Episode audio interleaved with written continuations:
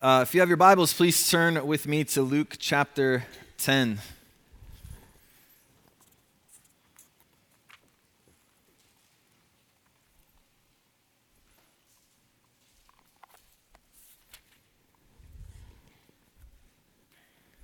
Luke chapter 10.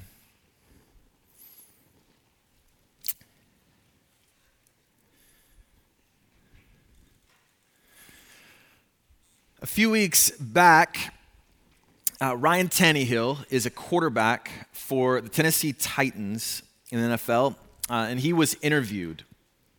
And in this interview, a reporter asked Tannehill if he was going to mentor the new up and coming quarterback that the Tennessee Titans had drafted earlier in the year. Would you mentor this young man who the Titans are planning on making, uh, are, are hoping to be your eventual successor. So Ryan Tannehill, Ryan Tannehill answered back essentially, look, I'm not going to be unhelpful to him. I'm not going to go out of my way to, to sabotage him. Surely he will learn from me just by being around me. But at the same time, no. It's not my job. It's not my job to mentor this man. Not my job. That's the message. News cycles picked this up and they ran with it. And people with opinions began to weigh in. And as you know, people have opinions. And so some people felt like this was out of bounds. Um, the, the rules of professionalism dictate that you raise up the younger generation and you teach them the ropes, regardless of what that means for you personally. Whereas others were saying, this guy's gunning for his job. Why should he help him in the slightest? Like, this is a dog eat dog sort of world. Now, wherever, regardless of wherever you fall here and what you think is right for this quarterback to do, objectively, at the end of the day, Ryan Tannehill is not paid to mentor this young quarterback. If you were to somehow look up his job description, if they have job descriptions for quarterbacks in the NFL, and, we were to get that sheet of paper, one of the bullet points will not say mentor the eventual successor, your replacement. That's just a fact of the matter. It is technically not his job to mentor his replacement. But this got me thinking about us and the church. And it made me think about myself and my role here at Grace. And you see, uh, raising up your eventual replacement may not be in the job description of an NFL quarterback, but it is the job of the church. It is our job. It is part of the job description for Christians. Ephesians 4 is a passage that we're familiar with here at Grace.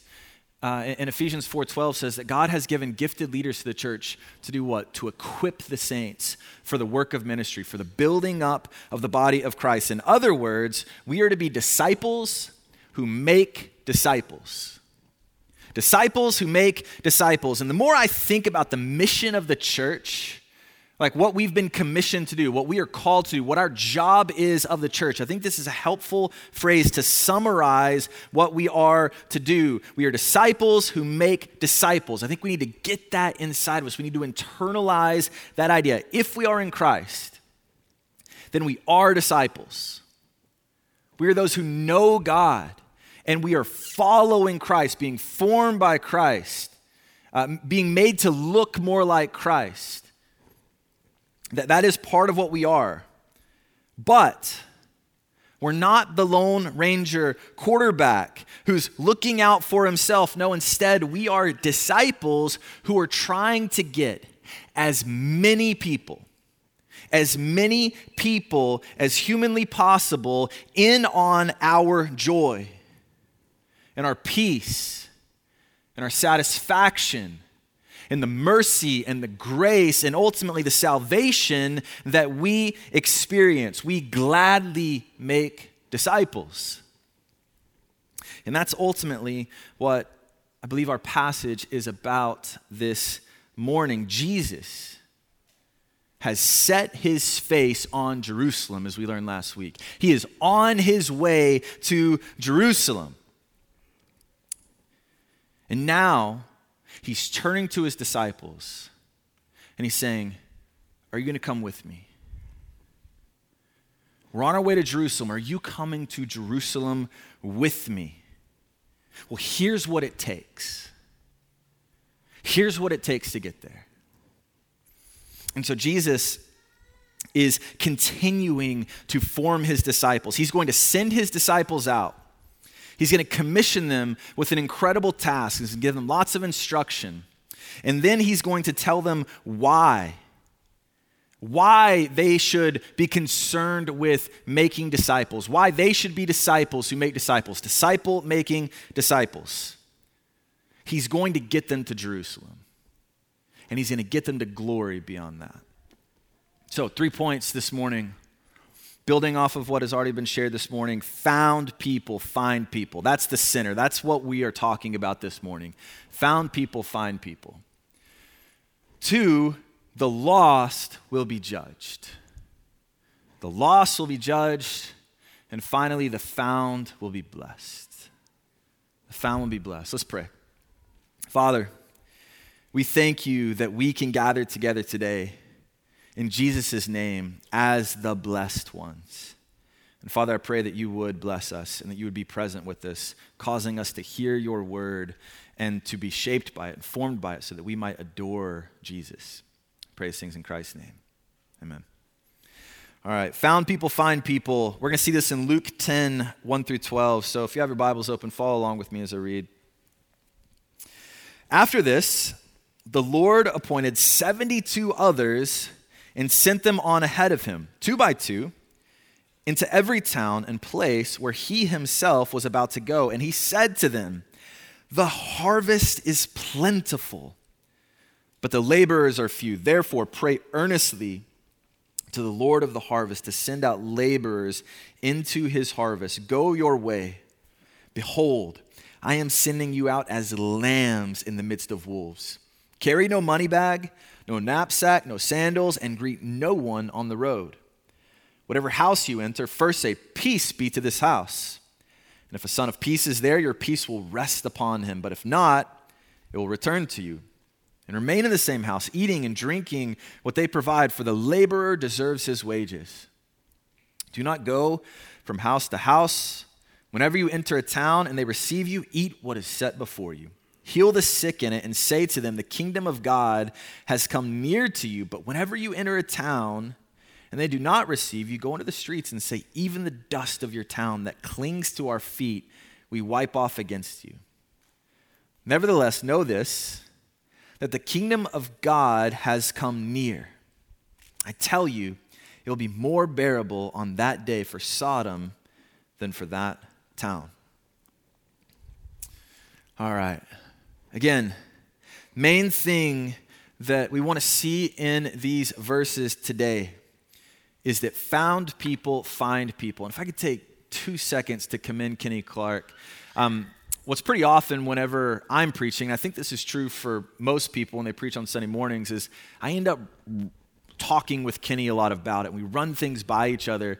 But Kenny is the one who shared this phrase, found people, find people, uh, with me. And I, it's pretty indicative of the way that Kenny engages the, the preached word and, and, what's coming off of the stage week in and week out. And I'm so grateful for his continued ministry in ensuring that we are a people who are saturated in the word and the gospel. So thank you, Kenny. Uh, I want you guys to know the sort of labor that this man undertakes and how good of a friend he is to people like me. But the point is, found people, find people. And, and really, at the heart of this passage is the idea of mission. Mission. And we see that from the get go. Verse 1 the Lord appoints. The Lord appoints an aside. It's amazing that this passage begins with a divine title for Jesus. Who appoints? Jesus. Who is Jesus? The Lord. The one with power, the one with authority, the one with might. And the disciples are about to realize just how true this statement is. This passage refers to Jesus as Lord three different times. We'll see that throughout this passage. It, also is a passage that talks about Jesus and his unique relationship with the Father and with the Spirit. And so part of what's happening here is we're seeing Jesus held up as the glorious, preeminent one. This is a passage that should fix our eyes on Jesus and enable us to worship him. We're not going to go too deep into the character of Jesus here, but know that it's there, and that might make for a good grace group discussion. So, what does the Lord Jesus do? He appoints and he sends. Jesus appoints 72 others and he sends them out two by two. Now, why is this passage about mission? A couple of important things to consider here. First, Jesus is broadening who is involved in his mission. You might remember back in Luke 9, just a chapter ago, feels like a very long time ago, but Jesus sent out the 12, the 12 disciples. He commissions them, he commissions them and he tasks them and he sends them out. And that makes sense, right? I mean, they're the 12. They're, they're the inner circle. They're the ones that Jesus is personally discipling. They're the ones he went and called uniquely by name. They're the special ones. They're the ones who are going to go on and accomplish great things. They're going to write the New Testament. They're going to perform all these signs and wonders. They're going to be martyred for their faith. They're the high and the exalted ones in these stories, right? The 12, it makes sense that he would commission them and he would send them out.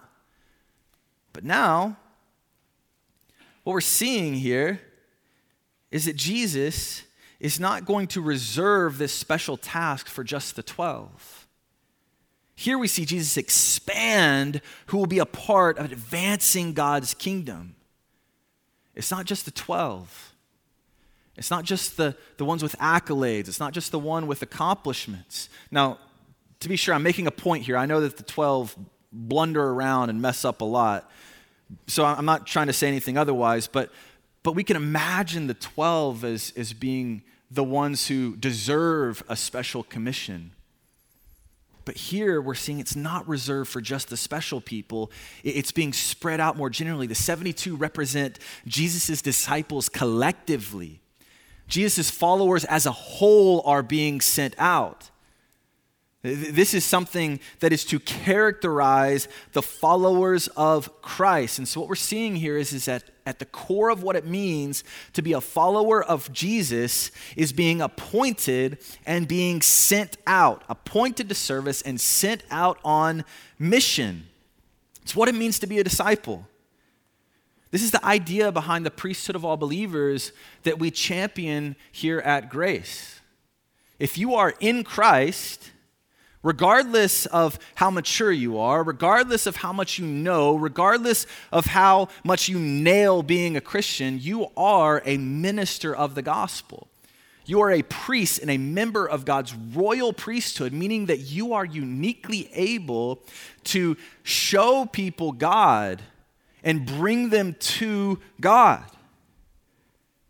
And so when Jesus commissions his followers, he does something unique. He changes something about their identity. They are now sent ones who make disciples. Put another way, the gospel says we were a lost people, but now we're found. And as the point says, found people find people. I think we, we have to see this as applying to us as well. Again, there's a broadening of mission here. It's not just for the elite. Whoever that is in your mind, it's not just for the 12. No, this is broadened out to all of us who know God.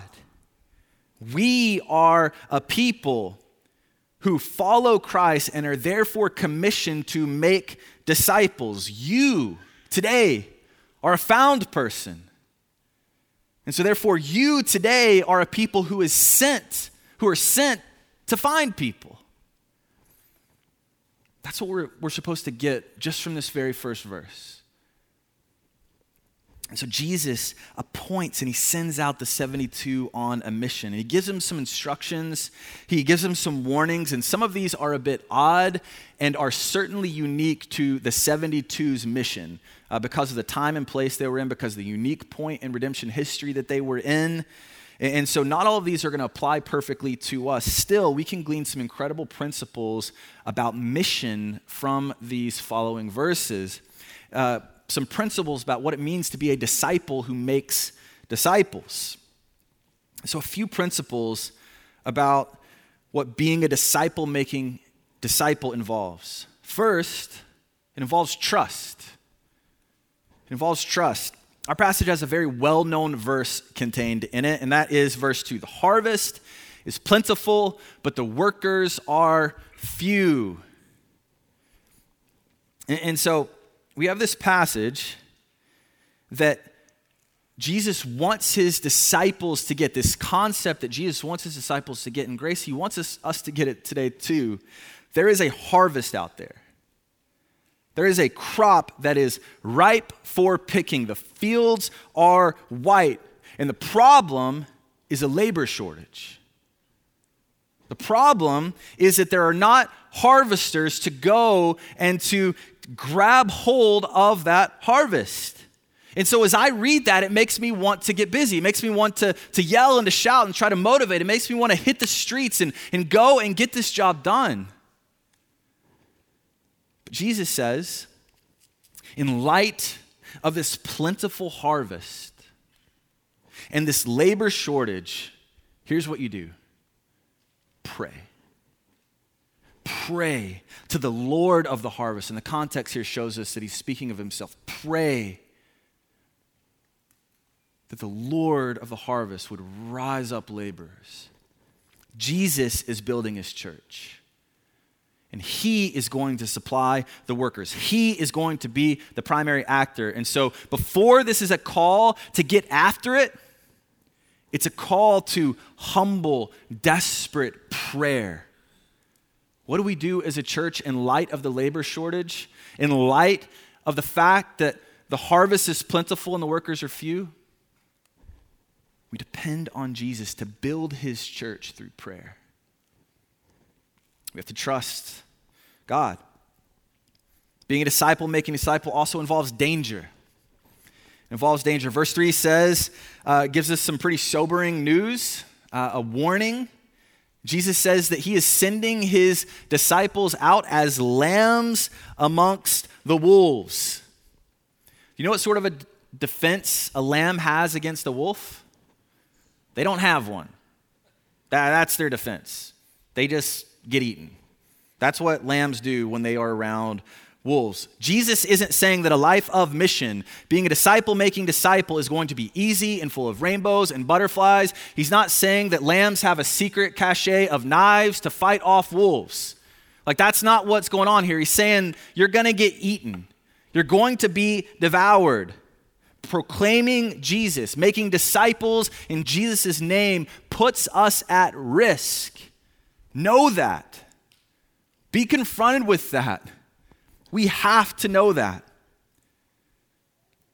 But while a lamb doesn't have a natural defense against a wolf, that's not to say the lamb is always helpless. You see, lambs have shepherds. Lambs have shepherds, and shepherds fight for their sheep. They protect lambs, they protect sheep. Now, Jesus, our good shepherd, as Mark Dever says, is in the business of protecting the flock by making wolves into sheep. That's the idea here. Jesus is going to send us out as lambs amidst, amongst the wolves so that we might make lambs out of the wolves. So we might bring these wolves into the flock of God. But it's dangerous inherently dangerous. Being a disciple making disciple involves dependence and urgency. Jesus gives a lot of commands in these verses. If you were just to underline the amount of commands in verses 1 through 12, there's quite a few. And some of them are hard, some of them are weird, some of them are just sort of rude. Uh, so Jesus says, Here's how you go with no money bag, No change of clothes, no extra sandals, no greeting people on the, no, on the road, receiving hospitality, staying in people's houses. It's a pretty intense list. It goes from Jesus commanding what might seem unwise to what might seem mean. So, uh, two big things that I think we need to see here. First, Jesus is saying that if we are going to be successful in this mission, we're going to have to rely on Jesus for our provision. You will not be sufficient in yourself. So you have to rely on my sufficiency, is what Jesus is saying. Have you ever been glamping? Have you ever heard of glamping? I think some people at Grace might be glamping right now. It's this idea that we're going to go camping, but we're going to make it as easy as possible. We're going to take a big RV. We're going to have memory foam mattresses. We're going to have TVs on the wall. There's an actual stove and a full pantry. Meanwhile, you've got other people who are, you know, taking a, a, a tent that takes two hours to put up and have to boil their water and they have to sleep ultimately outside because they couldn't get their tent up. There's a difference between glamping and normal camping, right? Glamping is camping made easy. Jesus isn't sending his disciples out to go glamping, he's not sending them out with a, a stocked full pantry. No, he's saying if, if you're going to go and be successful, you're going to have to rely completely on my provision. He's also not sending them out with, with some, some unique sales tactics to say, hey, you know, if you pull up to the sales meeting in a nice car with the, the right clothes, then you have a better shot of success. He's saying, no, no, no, no, no. You're going to go upon my sufficiency. My gospel is what will be attractive. All of it rests on me. You are completely dependent on me to be successful in this mission. At the same time, secondly, he says that this mission is urgent. It's so urgent that you aren't even to stop and greet somebody on the road. This would have been a scandal in Jesus' time. There, there is a, a cultural greeting that ought to take place on the road when you pass somebody by. And Jesus is saying that this thing that I'm calling you to is so important, so urgent that it's like you're supposed to have blinders on and you just go right past that person because the days are evil because people are dying apart from knowledge of God. Every once in a while, I'll be walking around here at Grace and I have some urgent task that I'm getting to, and somebody will say hey to me, and I just bust by them and I, and I feel terrible.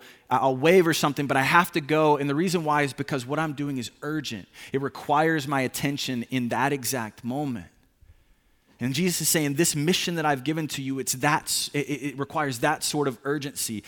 The, the point is, that, that life and death are at stake. So it ought to be at the forefront of our minds. It's a hand to the plow sort of mission. It requires dependence and urgency. And finally, disciple making disciples making disciples involves rejection. Finally, rejection. Jesus wants to prepare his disciples for the inevitable shut doors for the inevitable turned shoulders, to be scoffed at, to be turned back by strangers, by friends, by family, by coworkers. Rejection is a part of the gig, it's part of the job. Jesus says that this life of mission involves proclaiming peace now, in this context, what I think peace is, is the message of salvation. It's, it's, shorthand for the gospel message. Some will receive that peace as sons of peace, while others, sadly, will not. And as great as it is to be received by one of these sons of peace, Jesus' Jesus's disciples have to know that not everyone will receive it. It doesn't matter how kind, how winsome, how brilliant you are. It Doesn't matter how well crafted your presentation is, some people will simply say no. Rejection is part of the job. Jesus' disciples are disciples who make disciples, and God is oh so faithful to utilize them so that others would come to know him and have his peace rest upon them, but some will remain lost. Jesus isn't giving us an exhaustive list of what characterizes the life of mission, of disciples, making disciples, but he is giving some very important principles.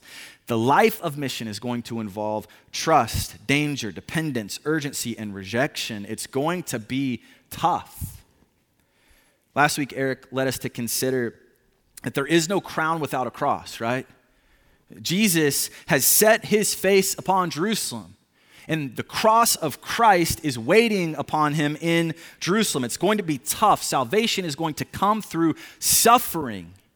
And then he also showed us that from Luke 9 that there is a cost associated with following Jesus, right? We laid down our lives for the sake of knowing Jesus. We die with Christ so that we might live with Christ. And here we're seeing some of what that entails.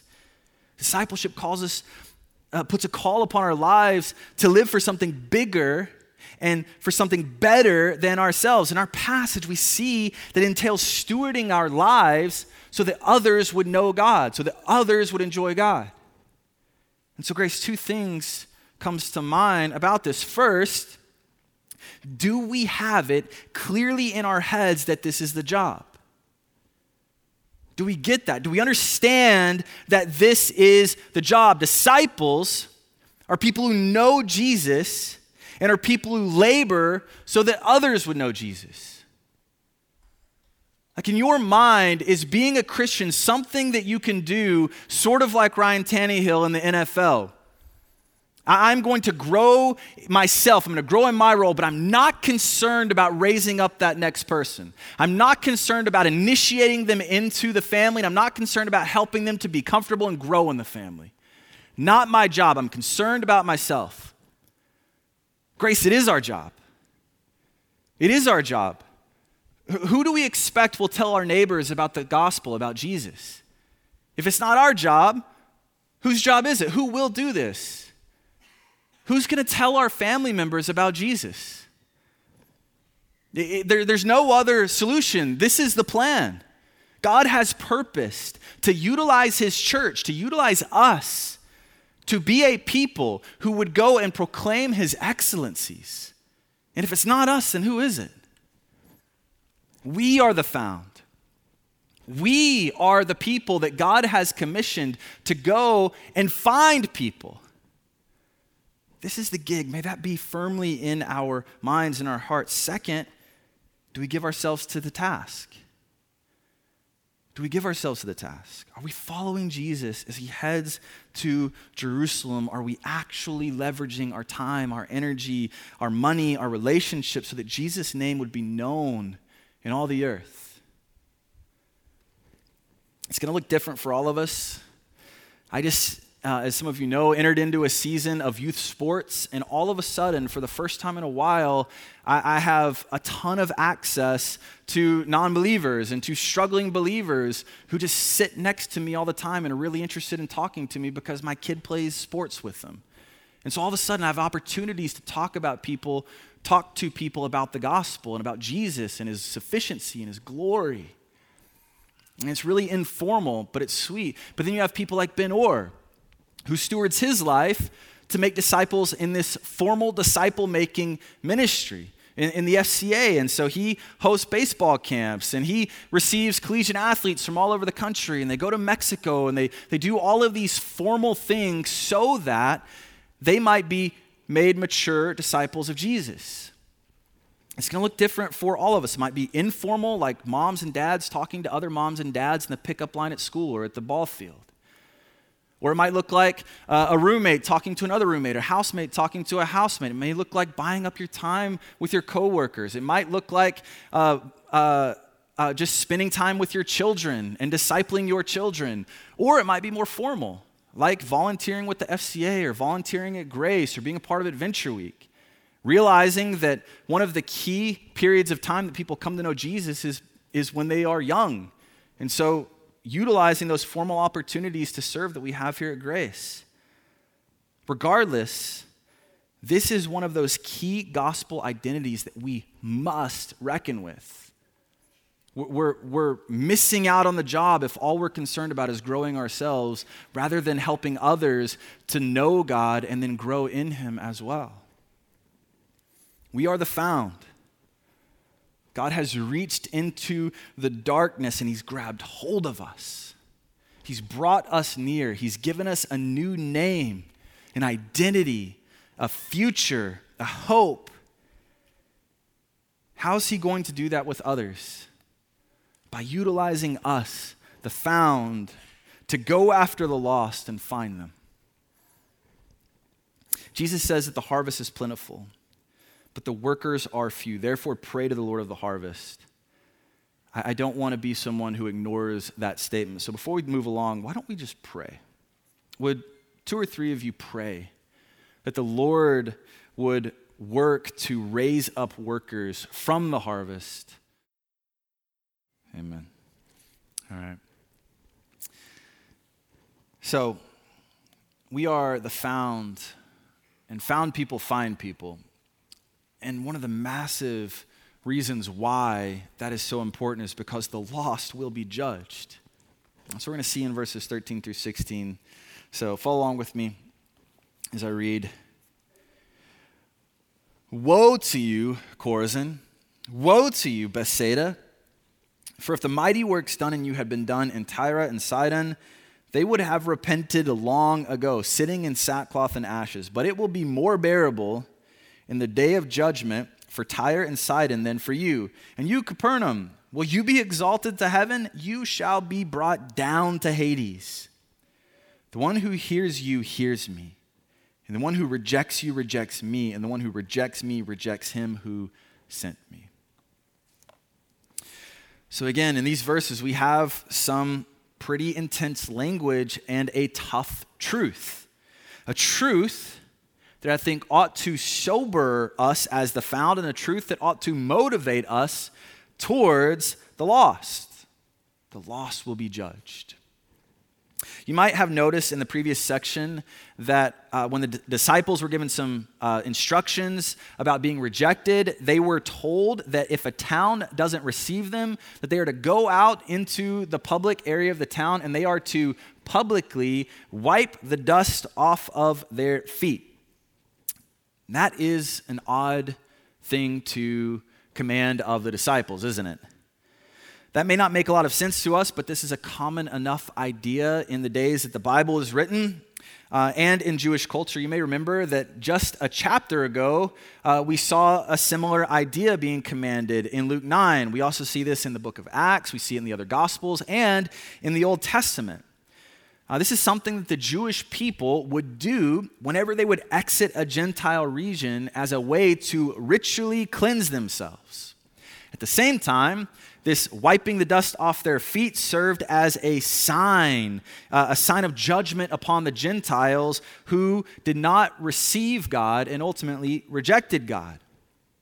And so here, the idea of wiping dust off of the disciples' feet said that the towns that didn't receive them were uh, uh, recognizing these towns should have received God. These towns were accountable to God for their rejection.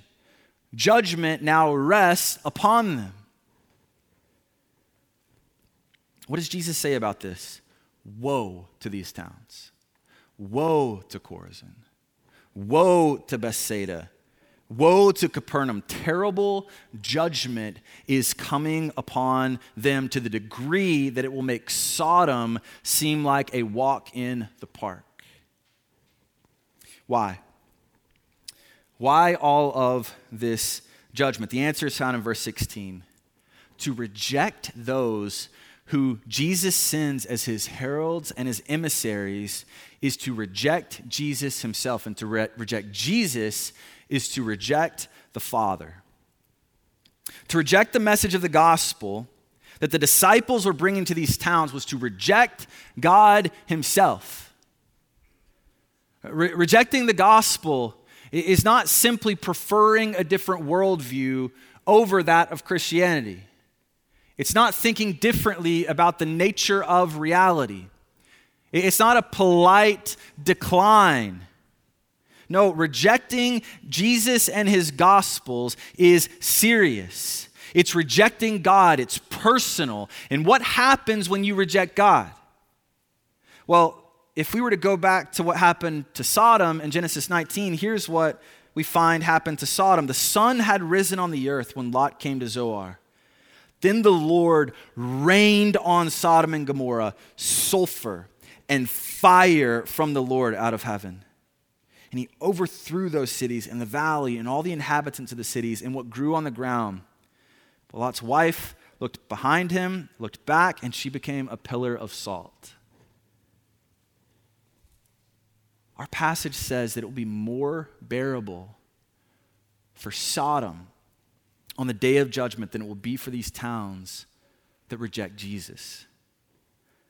I don't know if you caught what Genesis 19 said, but, but it said, fire rained down from heaven and ate up all the stuff in Sodom. Fire and sulfur rained down on people, on livestock, on everything that's green that's living, and it devoured it. And there's a greater judgment coming for those who reject Jesus. That's intense. A few things that I think are worth gleaning from this section of Luke 10 this morning. First, as odd as it sounds, this is meant to be an encouragement and a form of discipleship for Jesus' followers. What do I mean? Jesus is telling his disciples that because they belong to Jesus, because they belong to Jesus, they are so bound up with him that to reject them and their message is to personally reject Jesus and God the Father. Jesus wants to encourage his followers by showing them the depth of intimacy that exists between them. That's how they are going to endure rejection by knowing Christ and experiencing the life giving union that flows to them. And, Grace, that principle is true for us as well. Our lives are hid in Christ. And if we've been buried with Christ, then we have been raised with Christ. The life we now live, we live in Christ, in His Spirit. We are bound up in Christ. We cannot be understood apart from our relationship with Jesus and our knowledge of God. And so, for us, for believers today, for Jesus' present day disciples, there too is a depth of intimacy that exists that can enable us to endure rejection and endure hardship. And this is what Jesus offers his disciples, and it's what he offers us today in light of the mon- monumental task that is before us. I'm with you, and I love you you're mine and you're hidden me. To reject you is to reject me. And so we're simply experiencing something of Christ's sufferings when we suffer on his behalf. Second, though, I think this passage is a passage that shows us how terrible it is to turn from Jesus, how terrible of an offense it is to reject Jesus. If you're familiar with Genesis 19, then you know that there's some serious go- sin going down in Sodom. There's sexual deviancy, or deviance. There's uh, gross sexual immorality. There's incredible acts of injustice committed against others. It is a bad place. And still, what does Luke 10 hold up as the sin that results in greater judgment? Is it the gross sexual sin of Genesis 19, or is it the refusal to receive the peace offered in Jesus' name through his disciples? Rejecting Jesus results in everlasting judgment. And to be sure, this passage isn't trying to drive a wedge between uh, knowing God and what God calls us to. It's not trying to present a sort of false dichotomy, but it is highlighting the terror of not knowing God personally through the Son. And it's saying there's a real penalty to being lost. To be lost is to be under, under everlasting conscious judgment. But grace, we're the found. We're the found. And what do the found do? Found people find people. Found people realize that there are lost people out there and we move towards them. We proclaim the peace of God. We proclaim the salvation of God. We proclaim the gospel. We put Jesus as the solution to this judgment problem so that people might be reconciled to God. may we be ministers of reconciliation. So, all in all, I wouldn't say this is the most optimistic of passages thus far, right? Jesus appoints and he sends out his followers on a mission, but it's going to be a really hard mission. They're going to be despised and rejected, and judgment is coming on those people who reject them. So, good luck. Final point the found will be blessed. The found will be blessed. Let me read from verse 17. The 72 returned with joy, saying, Lord, even the demons are subject to us in your name. And he said to them, I saw Satan fall like lightning from heaven. Behold, I have given you authority over, I've given you authority to tread on serpents and scorpions and over all the power of the enemy, and nothing shall hurt you. Nevertheless, do not rejoice in this, that the spirits are subject to you, but rejoice that your names are written in heaven. In that same hour, he rejoiced in the Holy Spirit and said, I thank you, Father, Lord of heaven and earth, that you have hidden these things from the wise and understanding and revealed them to little children. Yes, Father, for such was your gracious will. All things have been handed over to me by my Father. And no one knows who the Son is except the Father, or who the Father is except the Son, and anyone to whom the Son chooses to reveal him. Then turning to the disciples, he said privately, Blessed are the eyes that see what you see, for I tell you, many prophets and kings desired to see what you see and did not see it, and to hear what you hear and did not hear it. This is a comedy, not a tragedy. Everything about Luke 10 is setting us up to see things come to a tragic conclusion. That's not what happened, is it? The disciples return and they are ecstatic. Lord, even the demons are subject to us in your name. The mission was a raging success to the point where the power of God and the power of the kingdom was worked through them. Now, this is extraordinary because Jesus didn't promise them that this would happen. You might remember back in Luke 9 when Jesus commissions his disciples to go, he promises them that they will have a sort of inherent power. The power of the kingdom will be worked through them, and so they will have authority over demons. They will have the ability to heal the sick in a special, miraculous sort of way. That was the promise to the 12. That wasn't the promise to the 72 here in Luke 10. And still, there's something so wonderful, so powerful about Jesus and the kingdom of God that is bursting into the kingdom of this world that enables miracles to happen and be worked through the broader group of disciples. And Jesus shares in their excitement. This is so wonderful to me. He, he doesn't uh, dismiss their excitement, he shares in it. He says, I saw Satan fall like lightning from the heavens. And I, I, personally don't think this was meant to be taken literally. It's more of a picture of what is happening as the kingdom of God burst into the kingdom of man. Uh, Jesus is going to be on the throne and Satan is dethroned. But more than anything, Jesus is saying, You did it. Well done. I saw Satan fall like lightning. He's a toothless lion in front of you. Well done, disciples. Jesus is commending them and he's saying that there's something truly special about what is happening amongst them. Be excited about that. You did it. But that's not where this passage ends. This is all great, but there is a turn, a very important turn that shows us the big takeaway truth from this expedition.